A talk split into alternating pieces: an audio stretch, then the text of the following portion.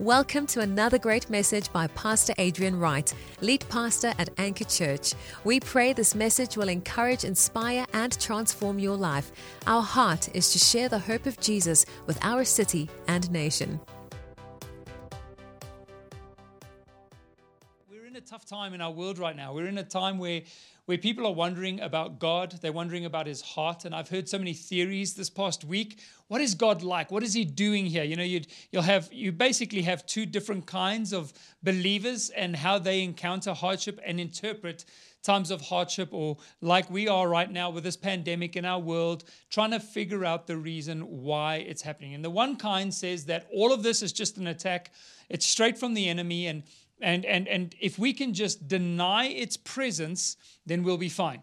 If we can, if we can just forget about the fact that this is happening and just be positive, our, our denial of the reality of the moment will somehow help us get through it as if that's faith. So there is no more virus.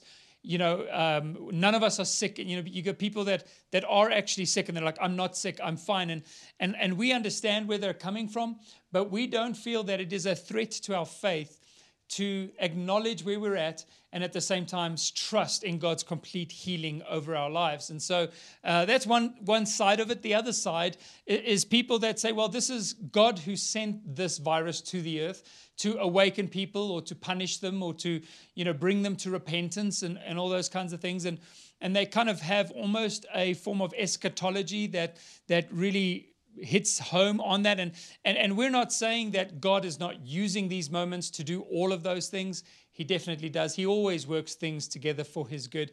Um, but the idea that God is the one almost seeding the virus into the earth, these are some strange ideas um, theologically that, that people come up with in this time. And I think the reason why we wrestle, and there is a wrestle, and, and I'm far from claiming to have a perfect answer, um, but I think the reason why we wrestle is because people don't know the heart of God. And so I thought that it would be encouraging for our church and for anybody listening for us to do a series entitled To Know the Heart of God. And what we're going to look at um, over these next few weeks is what God is really like. Maybe you're watching this and you've wondered because we've all heard rumors. Just like there are people that maybe have heard about you, they heard your name or they heard a story about you or they heard about something that you did and they formed an idea, they formed an opinion about who you are. While not truly knowing you, never actually having spent any time with you. And, and we feel that oftentimes that can be dishonoring to stereotype somebody or to just go on one story that you've heard about them and to write them off or, or, or to hero them, to champion them based on one flash of a, a long story or one chapter in a long story. And so, you know, we feel that people do the same with God. They pick up little stories, little rumors, little ideas about him, and it gets shaped by our culture and what we hear in popular media and all those kinds of things. And, you know, we, we do have to, all of us, I think, at one point in our lives, ask the question what is God really like for ourselves? And so, this is a study that I embarked on um, almost 10 years ago now that, that really changed my life. This had th- this is something that as I was thinking about God and and and and as I was I was preaching, I was preaching at that time and as I was relating to God, I had a certain idea about him and and and it shaped my preaching, it shaped my faith. But what I realized as I went down this journey and down this road is that so much of my faith was dependent upon me. I was the center of my faith. I was, I was, I knew what Jesus expected of me, and I felt that my duty in life was to meet his expectation. And I thought that if I was disciplined enough, principled enough, worked hard enough, gave enough, prayed enough, worshiped enough, did enough, that God would be able to accept me. The only problem with that is, is it tells us in the book of Romans, chapter 3, that all of us have sinned and fallen short of the glory of God. And as much as I tried to attain to this level that I felt God expected from me, I kept falling short. And so this meant that I had no confidence before God. When I was preaching, I remember I would stand in the corner. We had a, a youth building and there would be, you know, hundreds of youth there. And I would stand in the corner and I'd say, God, I know I don't deserve this. I don't deserve to preach. I don't deserve to get up here because I haven't read my Bible enough this week. I, I haven't prayed enough this week. Even though I was praying and I was reading my Bible, I never felt that it was enough. I haven't lived perfectly enough this week. And so I don't know if your anointing can work through me today. And I, I felt insecure. And I used to pray for the people and say, God, even though I don't deserve it, please don't punish the people on my behalf. Please work through me for their sake. And that was kind of my prayer. And, and it just led to a lack of confidence before God. When you pray, you're saying, God, I pray that you can do this for me. But as you pray, you've already disqualified yourself. Why? On the basis of your works. You're going, Well, I know I'm not really good enough to deserve this praise. So we almost disqualify ourselves for the very thing that we're asking for, even while we're asking for it. And, and so I got to a place in my own life where I felt that nothing I did would ever be good enough, that I just simply cannot please God. I don't have enough faith. I don't have enough good works. I don't have enough discipline.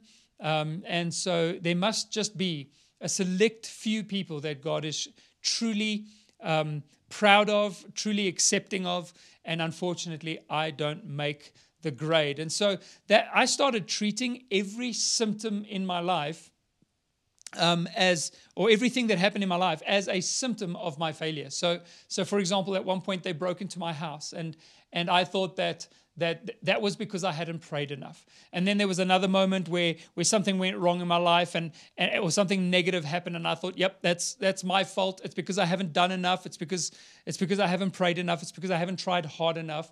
Um, and it's almost karma more than it is grace. It's almost some Eastern philosophy more than it is the gospel of Jesus. It's, it's basically saying that if you do good things, good things will happen.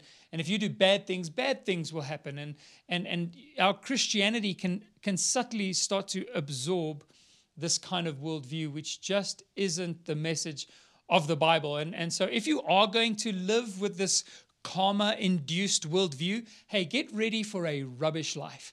Because I'm telling you now, if you're honest about your life and how you live, none of us in our own selves, in our own strength, are able to make the grade, which means we will always be suffering under the consequences of our own imperfection um, because we all live imperfectly.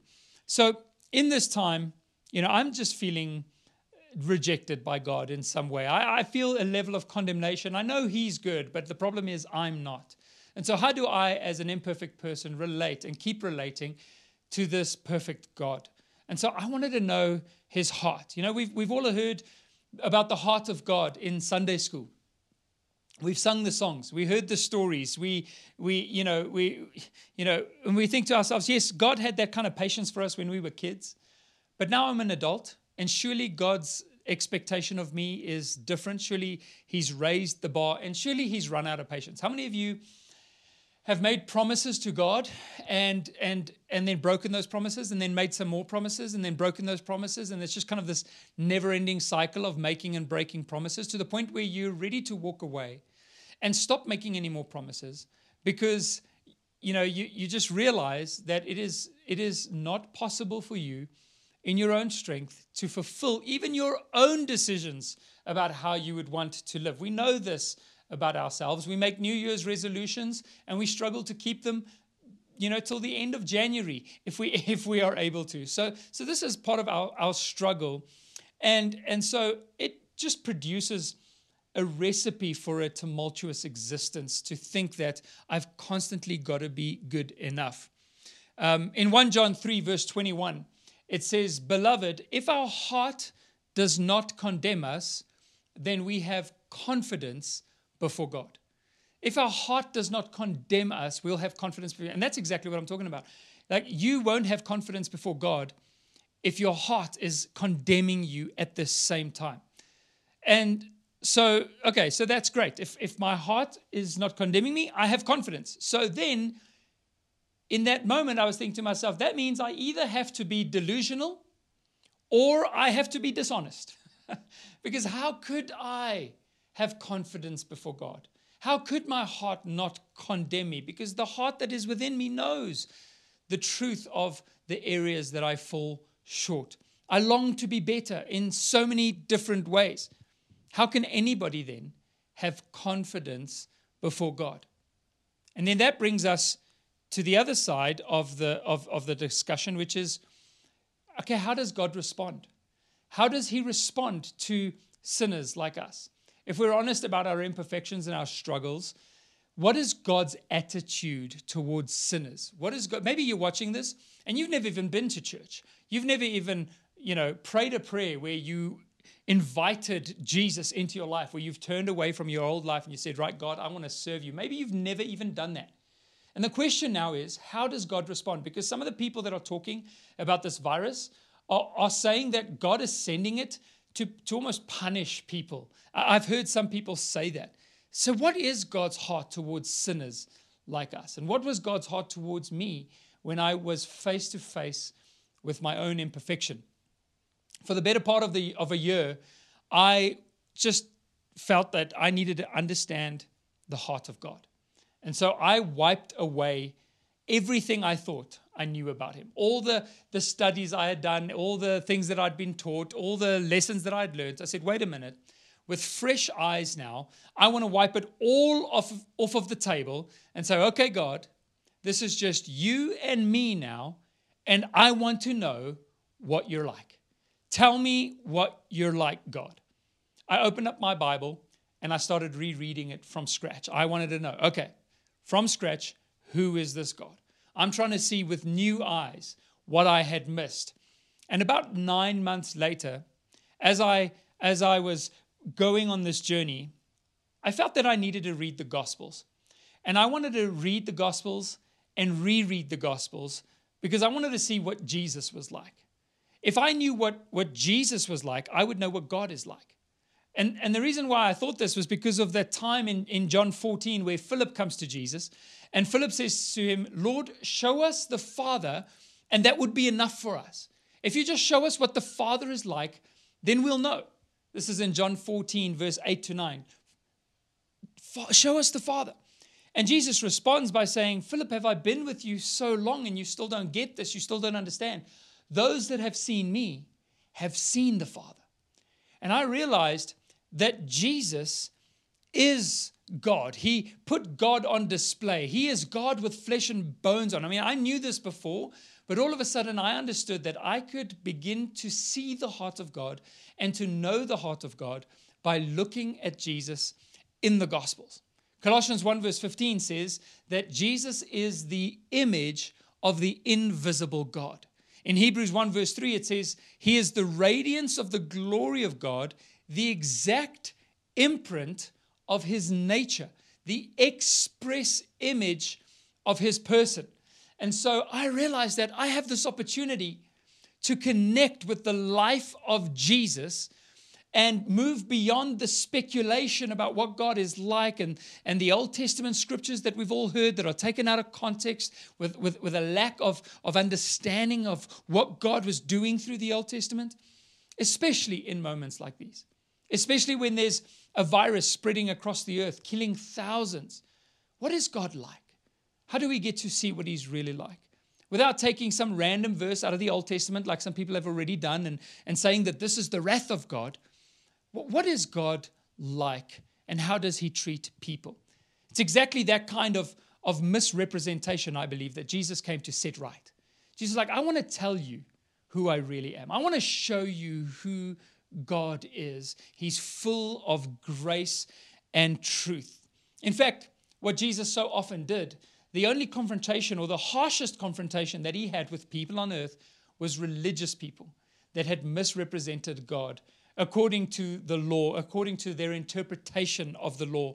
And and he that you know that as they were trying to tell people what God is like, they spoke so much nonsense, but they were speaking as if they were speaking on God's behalf. And so Jesus shows up and he flips the entire thing. He changes the game on what God is like. The Pharisees had, had caught a woman in adultery and they throw her down in front of Jesus and they say, Okay, now what is God like? What does God do with this sinner? And Jesus says, I don't condemn you. I don't condemn you. That's the heart of God. So Jesus shows us, um, and in the way that he treats people, we begin to see the heart of God through all of that. He loves people, he heals the sick, he cares about the poor. Um, all very different from what the legalists were saying about God. He came to set the story straight. The life of Jesus is the most authoritative statement in the history of, of the world about what God is like. It, it, we have no greater authority on the subject than his personal life with the people he came to save. So many scholars agree that the first gospel account that was written was the Gospel of Mark. Now, you might be asking, why are there four gospels? And it's quite simple. There's four different perspectives. Each of these perspectives tells us something about Jesus, something that we wouldn't have known if we didn't have that unique perspective to guide us. Just the same way that if I wanted to know something about you and I went to one of your friends and I asked them what you were like, they would give me one perspective. But if I went to a second friend and a third friend and a fourth friend, I would get a much more complete view of what you were like. And that's what the Gospels are. They give us a complete picture of Jesus from slightly varying perspectives, holding fast to one central truth that Jesus is the Son of God who came to save people and to give his life as a ransom for many. And that, that's, that's kind of the beauty of the four Gospels that we have. In the book of Ezekiel and in the book of Revelation, we see that there are these four creatures around the throne. And many people believe that these four creatures represent the four different gospels and their different perspectives on Jesus. And so you have one that is a lion, which represents his kingliness, and that's that's the Gospel of Matthew. Then you have the ox, which is which is, represents the servant-hearted um, God, the God, the wounded healer who came to serve people, and and and that's Jesus as the servant. Then we have um, in in the book of Luke, Jesus as a man, as human, as in touch with with humanity and the reality of humankind. And finally, we have the book of John represented by an eagle showing the divinity of Jesus as the Messiah. And so today I want to just look at, at Mark. I felt like this was a perfect place to start since it is the first gospel account, most likely, that was written. Um, but, but Mark sees Jesus as an ox. An ox is a beast of burden, a, a servant. And you'll notice in the book of Mark, if you read through it, that there's no genealogy. Matthew sees Jesus as a king. So it starts with a genealogy because if you're a king, your genealogy matter, matters, your lineage matters. But when you're a servant, your lineage doesn't matter as much as your works, as your as the, the, the acts that you did in service of others. And so the book of Mark records more miracles than any other gospel because a servant is known by his works. In Mark 10, verse 45, Jesus said this. He says, For even the Son of Man came not to be served, but to serve, and to give his life as a ransom for many. That, that's who Jesus is. He, he showed up and he's like, I'm not here to serve, to be served. I'm here to serve. I'm here to give my life. I'm here to, to obey the reason for the mission that, for which my Father sent me. That's the heart of Jesus. So Mark shows us that Jesus, and therefore God, came to serve people, came to love people, came to be there for people. And so the first message that I want to share in this series to know the heart of God is called He is a friend of sinners. He is a friend of sinners because Jesus arrives and early on, I'm talking about Mark chapter number two, Jesus already starts associating and spending time with and having dinners with and hanging out with people that were considered the worst sinners of the day the gangsters, the thugs, the prostitutes, the dishonest, you know, what the criminals. And he goes and he arrives and many are calling him a prophet many are calling him you know a man of god a holy man and they expect him to act like the other religious people that separated themselves from all perceived evil. They separate themselves from, from anything that's common, anything that's just everyday, and they're saying, No, we are we're holy, we're separated, we won't mix with the masses. But Jesus shows up and they're calling him a prophet, they're calling him a holy person. They recognize that there's something divine about his nature, yet he hangs out with the ragamuffins, he, with the riffraff, with the, with the rubbish of, of his time, with the people that, that were literally robbing from, from others in the most dishonest and sometimes brutal of ways. In Mark chapter number two, Jesus walks up to a tax collector called Levi, and he calls Levi to follow him. He, he picks not a religious elite, but a, but a tax collector. Now you're thinking, you know, tax collectors aren't all that bad, but in the day, tax collectors were often uh, people of Jewish descent. They were, they were Jews that had coerced with the Roman government. Remember, Israel was, was run by Rome at that time. And these people had, had collaborated with the Roman government, and, and the Romans had said to them, if you tax your people and get money from them, this is the portion that we want. You can keep whatever you want to keep for yourself. And so, with the authority of the Roman government, these tax collectors often added percentages to what the Roman tax was, sometimes even up to four times the normal tax amount.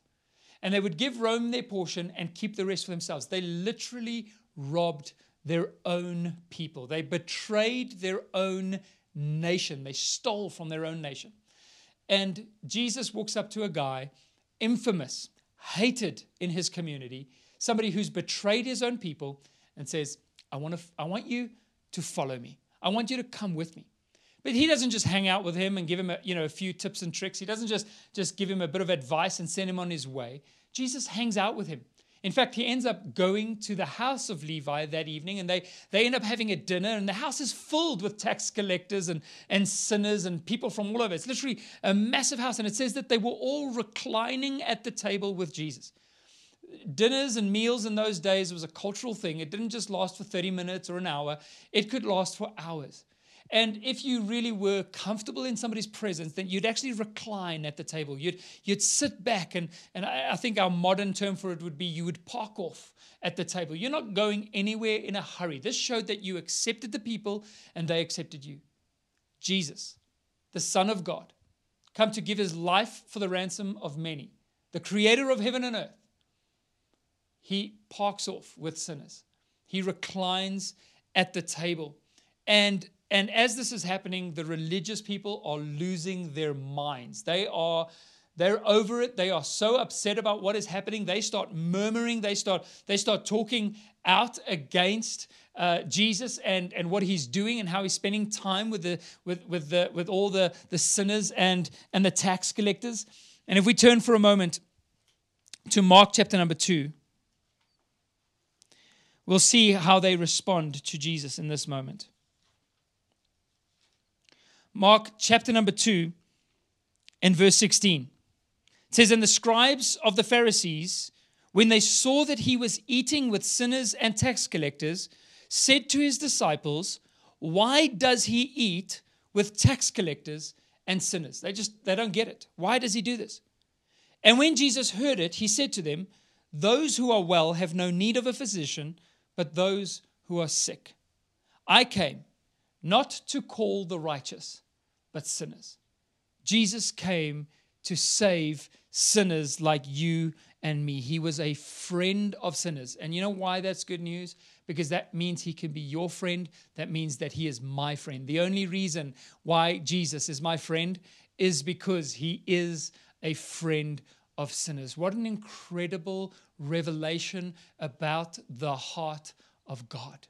This is what God is like. Not all the stories, not all the things that you've heard, not all the threats, not all the fear, not all the condemnation. So different from what the religious people would claim. Jesus shows up and he spends time with sinners. Talk about the a description of the heart of God as Jesus breaks religious protocol and goes after those that truly need him. How many times has God been portrayed as angry or vindictive or a religious tyrant that's just wanting to punish and destroy lives in order to teach people a lesson. Peter once got upset with, with religious people because of their prejudice, and he responded not knowing the spirit that he was of. It says at a time that Jesus was moving up to Jerusalem with his disciples, they were going um, up towards Jerusalem for the Passover feast.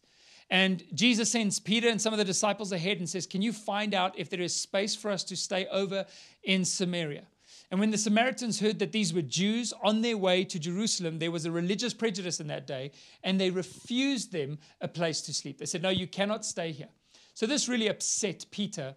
And he comes back to Jesus and he says, Jesus, they are refusing us a place to sleep. Shall we pull an Elijah and call fire down from the sky just to burn them all? You know, this is, he's just clearly Peter was upset. Clearly he had lost, he had lost the plot a little bit there for a moment. And, and Jesus says to, to, to Peter, he says, Peter, it actually says that Jesus rebuked him and said, Peter, you do not know the, the kind of spirit that you are of. It says this in Luke 9, verse 55. You do not know the kind of spirit you are of, for the Son of Man came not to destroy men's lives, but to save them. He came to save lives. That's the heart of God. So, right there, that should put a dent in the argument of anyone who claims that God is a vindictive tyrant, that God is just looking to destroy lives, that he's just looking to punish, that he's just looking to, to avenge. It simply isn't the picture that Jesus showed us of the Father. If you've seen me, you've seen the Father. Jesus then arrives in Jerusalem on Palm Sunday, which is, which is the day that we celebrate today. It is one week before Easter. And by the way, we're going to have an amazing time of Easter. We're going to have, um, we're going to have our Good Friday service next Friday morning. Um, and, uh, and we're also going to have um, a, a Sunday, Resurrection Sunday service, which we're really looking forward to. So please join us for that.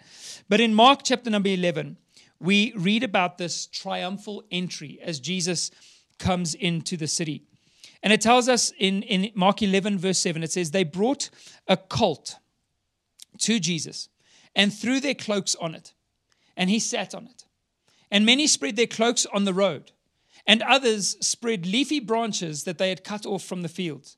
And those who went before and those who followed were shouting, Hosanna! Blessed is he who comes in the name of the Lord. Blessed is the coming kingdom of our father David. Hosanna in the highest. This is how Jesus rides into Jerusalem. This is how he comes into the city. This is how he is, is, is welcomed by the people. There's the triumphal entry of the Son of God. Now, Jesus, God in the flesh, comes. The creator of heaven and earth arrives. He who holds all things together by the word of his power now comes into the city to fulfill the purpose for which he was sent. How does he arrive? How does he show up? What's the fanfare? We know that in, in general, when, when rulers and kings and leaders would arrive in cities, they would, they would arrive with, with, with pomp and with fanfare and with all these different things.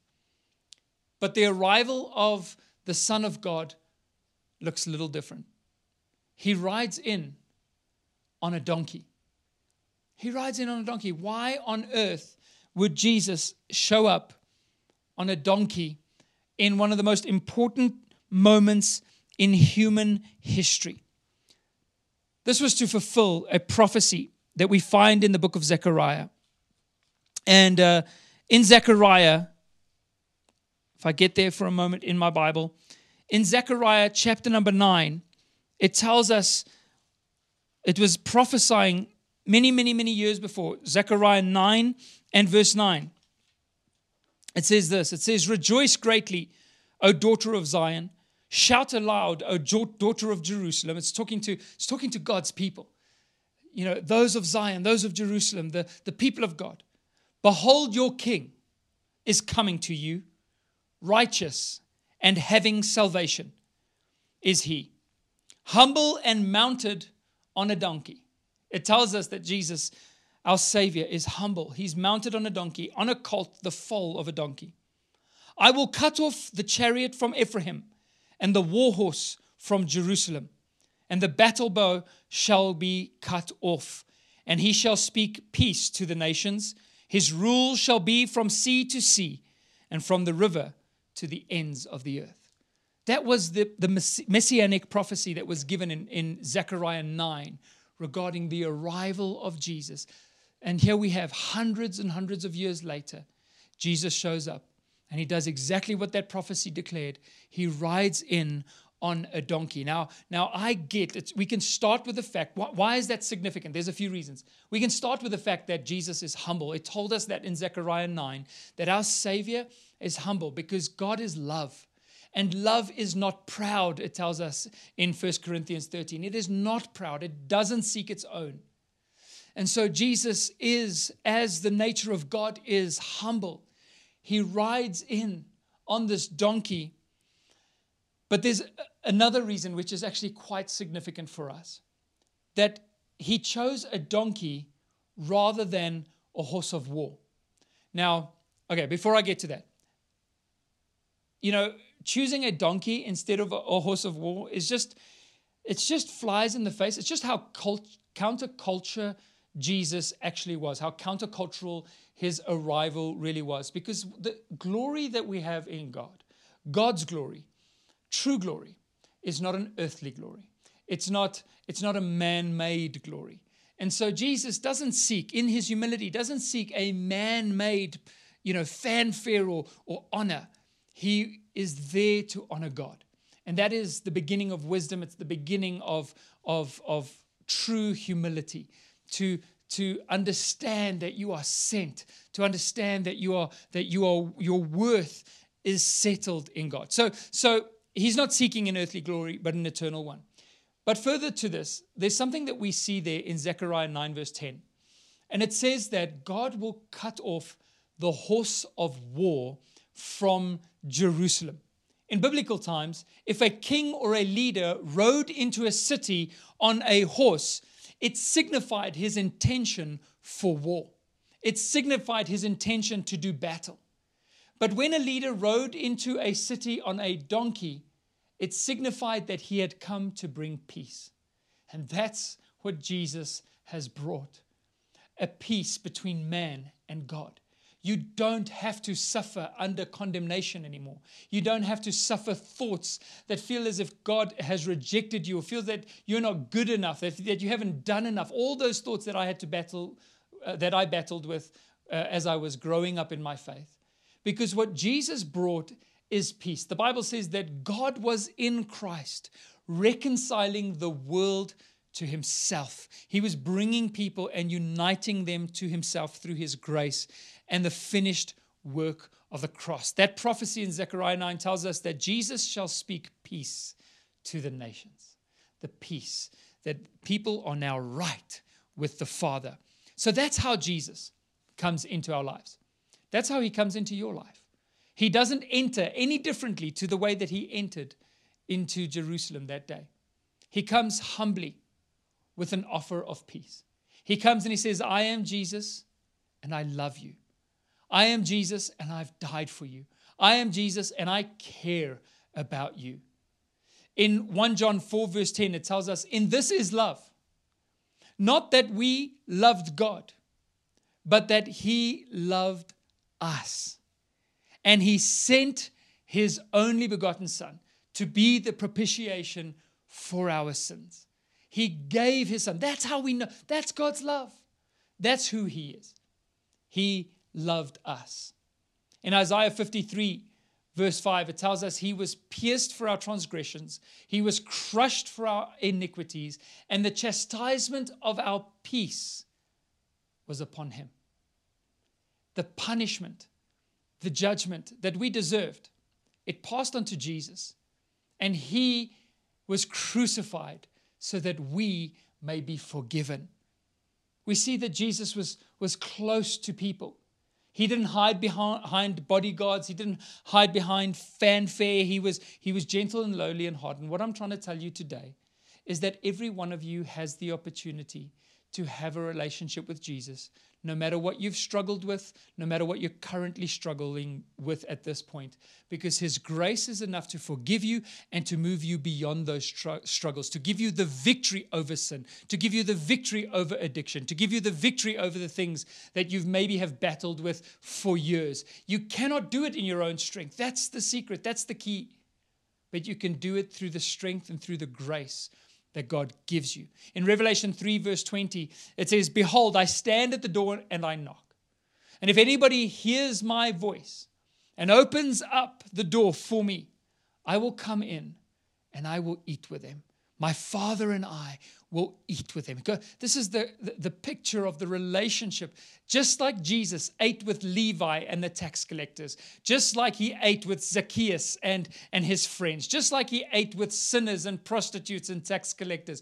No matter how bad or disqualified you feel, as Jesus knocks on the door, if you open up, he will come in and he will eat with you. The king calls to us. He's made an offer of peace through the cross and invites us to open the door to eat with him, to experience fellowship and togetherness and unity with God. How did people respond? What is our response like? How did people respond to the triumphal entry of Jesus?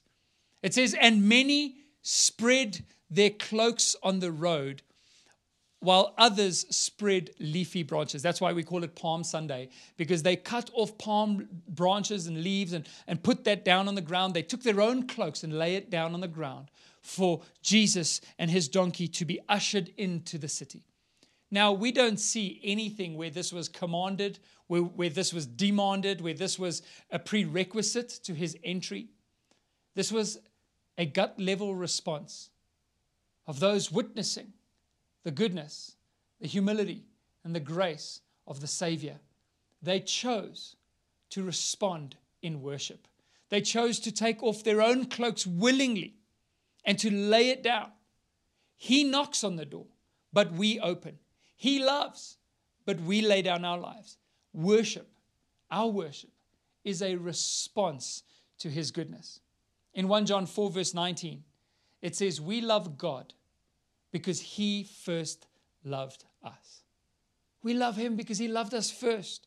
So we lovingly lay down our cloaks. We lovingly lay down our crowns. And we put on a new life, a new garment, a new way of being.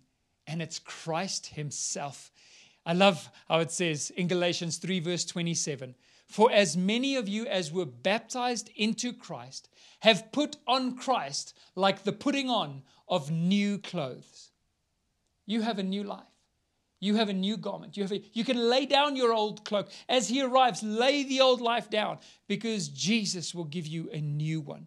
This is the God that we serve. He is a friend of sinners. He is the one who gave himself up for us all so that we could be saved. That's the heart of God. He cares about you, He loves you. He's not looking to destroy men's lives. He's not looking to destroy women's lives. He's not looking to, to uh, vindicate or to, or to avenge or to, or to overthrow. He is looking to call you in to a loving relationship with Him. I want to speak to believers for a moment and I want to ask us to remember the spirit that we are of as we engage with our world in this time, it's so important that we continually share the gospel, which means good news, that we share the hope of a God that loves us beyond our faults, our imperfections, and the sins that we have committed. In Christ, they have been washed away. And that gospel invitation is available to everyone. So, so believers, let's remember that as we share, as we post, as we talk Let's remember the heart of Jesus towards an unbelieving world. Unbelievers, I want to encourage you to reconsider what you think you know about God, to ask Him to reveal Himself to you. If God doesn't exist, your consideration won't matter. You can just conclude that it is what it is. But if it does, then nothing else matters. Then it's all that matters. So maybe take this moment in lockdown to wipe everything that you thought you knew about God off the table and to ask God to reveal himself to you. I believe that he will be faithful to show you that he is a friend of sinners. I want to go ahead and pray for us today as we close. Whether you're a believer or an unbeliever, should I say, a not yet believer, let's go ahead and trust that God will reveal himself to us.